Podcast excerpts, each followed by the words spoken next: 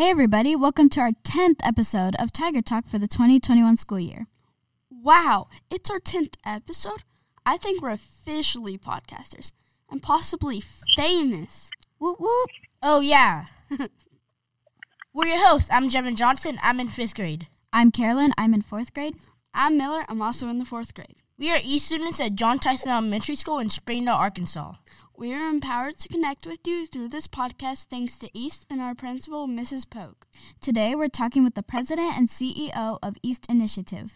Welcome, Mr. Dozier. Please tell us a little bit about yourself. Good morning, everyone. Thank you for having me on today. Uh, I think you got the highlights. My name is Matt Dozier, and I'm the president and CEO of the East Initiative. I, I have uh, been in education pretty much my whole life, and I used to teach school before I stumbled across this crazy thing called East when it was a very, very new thing. And well, that's what I've been doing the, the rest of my time. That's interesting. This is our 25th anniversary of East. How long have you been involved with East? How long do you think I've been involved with East? Uh, about, I'll guess 10 years. Well, but you'll guess 10 years. The very first day I walked into a room and met Tim Stevenson was April 7th, 1998. I've been involved with East for 8,374 days. Can you believe that? Wow. That's a lot. It is. This is our second year of East at JTE. Please tell our parents why you think East is important. Well, what I would tell anybody, but especially parents of East students, is that East is important because I don't know anything else in school that does a better job to prepare you as a student to be what I call the captain of your own ship. I believe that East does a I believe that East provides opportunities for you to learn things, but not just about technology or not just the things that you normally learn in school. And I think it does a very good job of helping you learn a lot about yourself and your community and the things that you care about and the things that you're good at and even some of the things that you're not good at so you can get better at them in a way that isn't just you're good or you're not good at this. It allows you to grow. It allows you to work with other people and learn how the world is going to work and then go build a better one. I'm really glad I have those opportunities. Why is service important in East?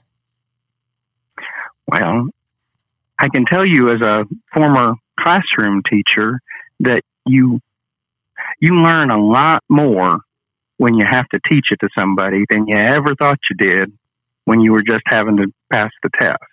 Service is kind of the same way. When you are doing things that matter to other people, you tend to work harder. You tend to hold yourself to a higher standard.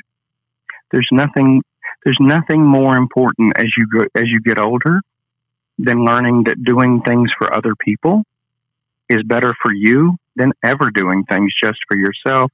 And we all live in we all live in communities that need lots of problems solved, big and small. The sooner you get on solving them, the better those communities get, right? That's cool. Why is technology an important part of East? You know, that's a really good question. Mr. Stevenson and I used to have this uh, debate all the time. It was a friendly debate, but he always argued that you could do East with crayons and cardboard. And while I agreed that that was possible, I always told him I thought that the technology had a little bit more important role than most people expected.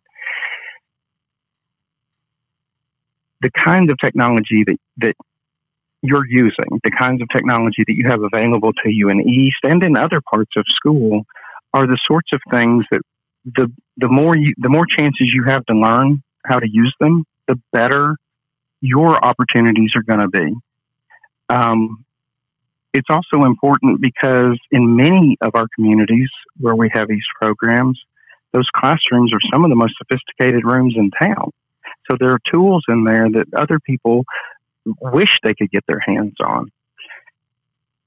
The jobs and the sorts of things that you're going to do when you get older, technology is going to be a very important part of it. It always has been.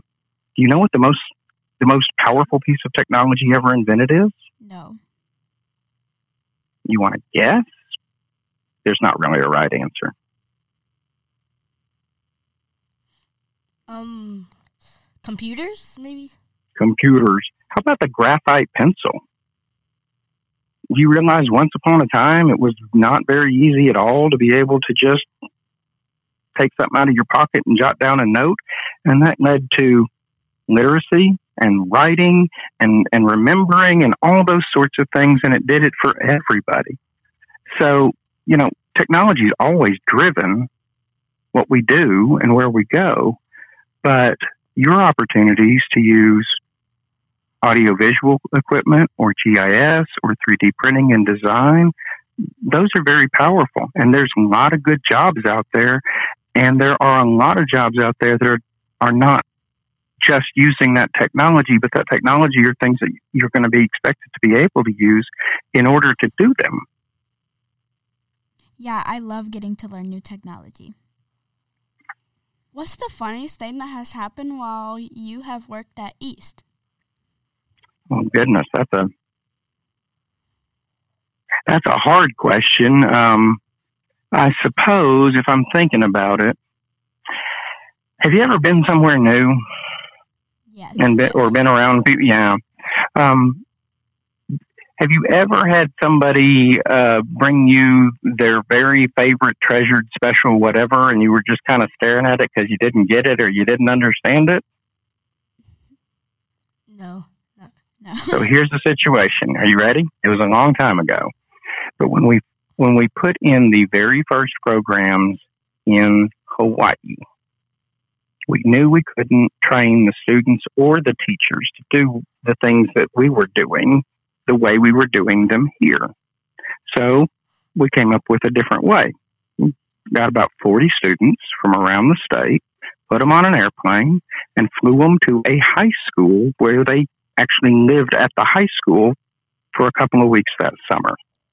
And in the in in the evenings when we had lights out, because they were staying in dorms, some of us were on different parts of, you know, being a good teacher duty. And we would sit outside and wait for the lights to go out because the school was on a hill on the side of a volcano. But the hill, the school was on a hill and, um, we would visit with the Hawaiian facilitators, and that was a huge part of their training was talking through the things that they'd seen and done that day. Okay, so there's the setup. It's not funny yet, is it? It's about to be. Well, after a couple of weeks of eating basically the same food, and I'm just going to tell you, I, there's a lot about the great state of Hawaii that I think is really amazing. But I do not understand why you eat rice at every meal. And we got to talking about the things that we were missing back home. And a friend of mine named Ron was not, he, he got on barbecue. Oh, wish we could have some barbecue. Oh, and I was like, yeah, we could use some barbecue. Well, that got a friend of mine named Mr. Sakamoto and a friend of mine named, named Mr. Callis, who they were like, oh, you know, we should. And I don't know what they started were talking about, but the next night, as we're sitting there on night duty, they bring out this little cooler because somebody'd run into town and they opened it up and they start bringing out these little plastic tubs. Now it's dark and we can't see real well. Okay, you with me? Yes, yes. oh, we've been looking for, we've been looking forward to this. This is going to be exciting. You're going to love this. I said, what is it? He said, it's tako. I said, we're eating tacos. He said, no, it's tako. I'm like, what's a taco? He goes, it's sushi. I'm like, oh. Now keep in mind, I'm just, I'm, I'm just a guy from near Little Rock, right? At that time, sushi was not only kind of fancy, but it was also not really my favorite thing. And I don't like cold rice. Fortunately, there was no rice involved because what they brought out had come out of the bay that morning. and I think we would call it bait. Because what tako is, it's I, I don't know if it's octopus or squid or what it is, but basically they just cut it up into little pieces and stuff it, and they're like, here you go. Well, if you grow up there, if you grow up with those sorts of things that you're eating, it's really, really good, right? Yes. yes. If you don't, it's really salty and it's really chewy and it's really hard to to eat because it really doesn't taste what you're used to. And there was a friend of mine, maybe you've met him. His name is Mr. Williamson. He works at the Center for Advanced Spatial Technologies, and he is a cultural anthropologist by trade. And he had been just so excited about the work that they were doing, or the work that we were all doing, because we got to go places nobody, you, this wasn't a vacation, okay? Uh, my team wound up climbing up a mountain to the graveside of the first uh, educator of an, in Hawaii. His name was David Malo. And so we had to get chanted onto the burial grounds. It was really exciting. So Mr. Williamson's down at the end of this, and they passed all this stuff down, and I, I figure he's all in for a big cultural experience. Meanwhile, I'm just trying to choke down tako. And I looked down at him and I said, What do you think? He goes, well, what do you think? I said, it keeps, I, every time I chew it, it gets bigger. And he, he started laughing at me and said, well, what do you think? And he goes, I'm just waiting to see what it does to you. I haven't eaten it yet. so I'm trying very hard not to be disrespectful to our host, but at the same time, this is not my favorite thing. So I'm just warning you. If they ever uh, if they ever offer you tacos in the in the South Pacific, ask them if there's shells and cheese involved. Okay. Okay. Okay. What is the hardest part about being the CEO of East? Well, that's that's a tough question. Maybe that's the hardest part. Um, really, a lot of a lot of the work that I do is is it's good work. I think if I'm going to have to say that something is the hardest, it's balancing. Mean, again, I, I used to be a classroom teacher. I started an East program in my school. I was able to do that until this thing we call East started getting bigger than we could do and teach and take care of our families and, and all of those other things. And so when we we started here, we're a little organization, only a little bit about uh, about 24 people, and there are 260 programs and there's 27,000 students currently involved and there's about a quarter million alums and all the other people we work with. And so I guess the hardest part is keeping all those plates spinning, especially when the things that you would really like to spend your time doing are not always the things that need to be done. We are all on the East Conference team. Since we have never been, what can we look forward to at the at East Conference?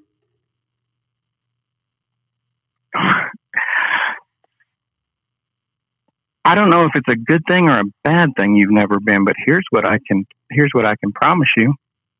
You're going to get to see a conference that nobody has ever seen before. The East team has been working very hard to invent something that, as near as I can tell, nobody's seen. There's some really cool things that are going to be a part of this conference.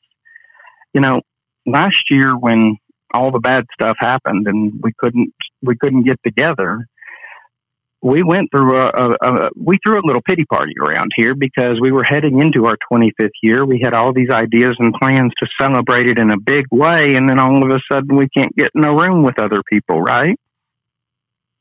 Yes. Well, you, you, you get to be sad for yourself for just a little bit, and then in East you gotta you gotta lace up your shoes and go go to work and and do something better. And the team has been doing exactly that we are going to bring you into a virtual conference that is not going to be like a Zoom call. It is not going to be like um, what a lot of people see. There's going to be all the elements that we're used to, which are, you know, educational sessions and some of the group sessions. This year we've got a magician. How do you do magic over the computer? I don't know I wanted him to hire his dog because he apparently his dog was really good at magic. He's an abracadoodle. no, there you go. Thank you. But um, we're also, and this is what you, your parents and your everybody you know, everybody can come to East Conference this year because if you if you beam in, if you if you go over to the website, we have something that we call the main stage, where you don't have to have registered. You don't have to be. It's just sending out in, uh, really cool stuff, videos and content, some of the sessions and some of those things all the time. I, I compare it to the like the NCAA basketball tournament that's getting ready to happen, or the Olympics, where you may you may have stuff on 15 different channels but there's always that one where they're sitting in in the chalet right? And they're they're talking about what's what's been going on and or they take you back to the studio where somebody else is kind of driving everything. And we've got that and we're we're sending that out to everybody. So invite everybody you know because they don't have to come for three days. They can come for 30 minutes. They can come for 15 minutes. They can see really neat stuff. Sounds like a lot of fun. We have been working on our cheer for East Conf- for East Homecoming 21. Have you already made up your East cheer? If so, can you hear it? I really haven't yet. I'll tell you a secret. When we when we announced homecoming, we were thinking of it less like uh, your traditional school homecoming week and more like the older coming home that you would get for communities and for families. And so I'm I'm trying to figure out exactly which which set of pom poms I need to get out for the pep rallies, if that makes sense.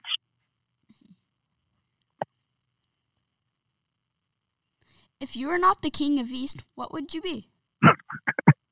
I'm not sure I'm the king of East, but um, if I couldn't do this, and you have to understand, when you find when you find your your purpose, it's good to do that. And when somebody offers you your dream job, take it. Okay, that's my vocational advice for the day. I will say, if if I weren't doing this, um, I very much enjoy writing. Had the opportunity a few years ago to work with a, a friend from college who said, "I've got a I've got a manuscript, and I think there might be something in it."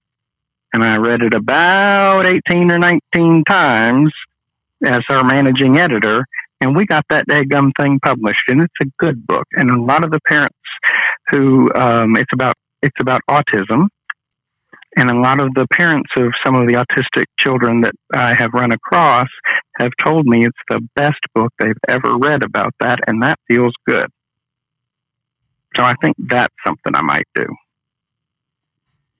Our school mascot is a tiger. If you were a tiger, what sound would you make? Okay.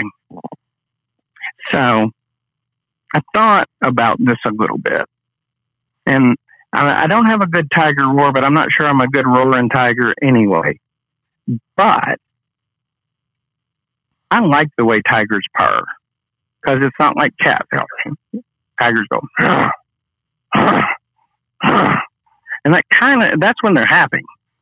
And I will tell you, Mrs. Dozier and my kids and my BB, that's my granddaughter, BB, they'll tell you I sound like that most mornings anyway.